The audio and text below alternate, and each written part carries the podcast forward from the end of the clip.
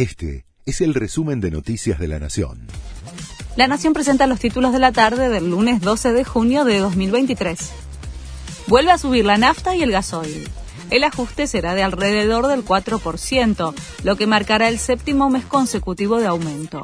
Es en el marco del acuerdo de precios justos y podría ser aplicado entre el 15 y el 16, justo antes del fin de semana extra largo anuncian un paro de trenes para el jueves.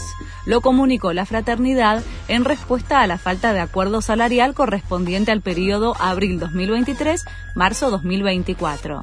La medida afectará a nivel nacional a todas las empresas ferroviarias, tanto de cargas como de pasajeros. Citan a indagatoria al ex ministro Ginés González García por el vacunatorio VIP.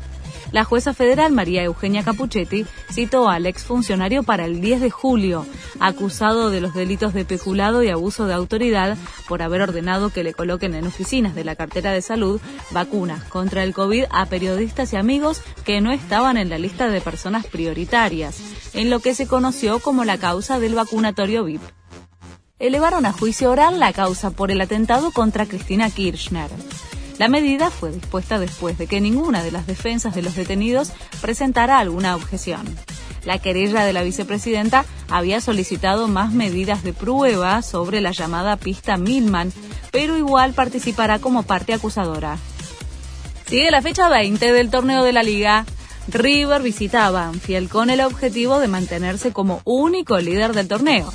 San Lorenzo, tercero en la tabla, juega con Central Córdoba. Y para cerrar la jornada, Instituto y Racing se miden en Córdoba. Este fue el resumen de Noticias de la Nación.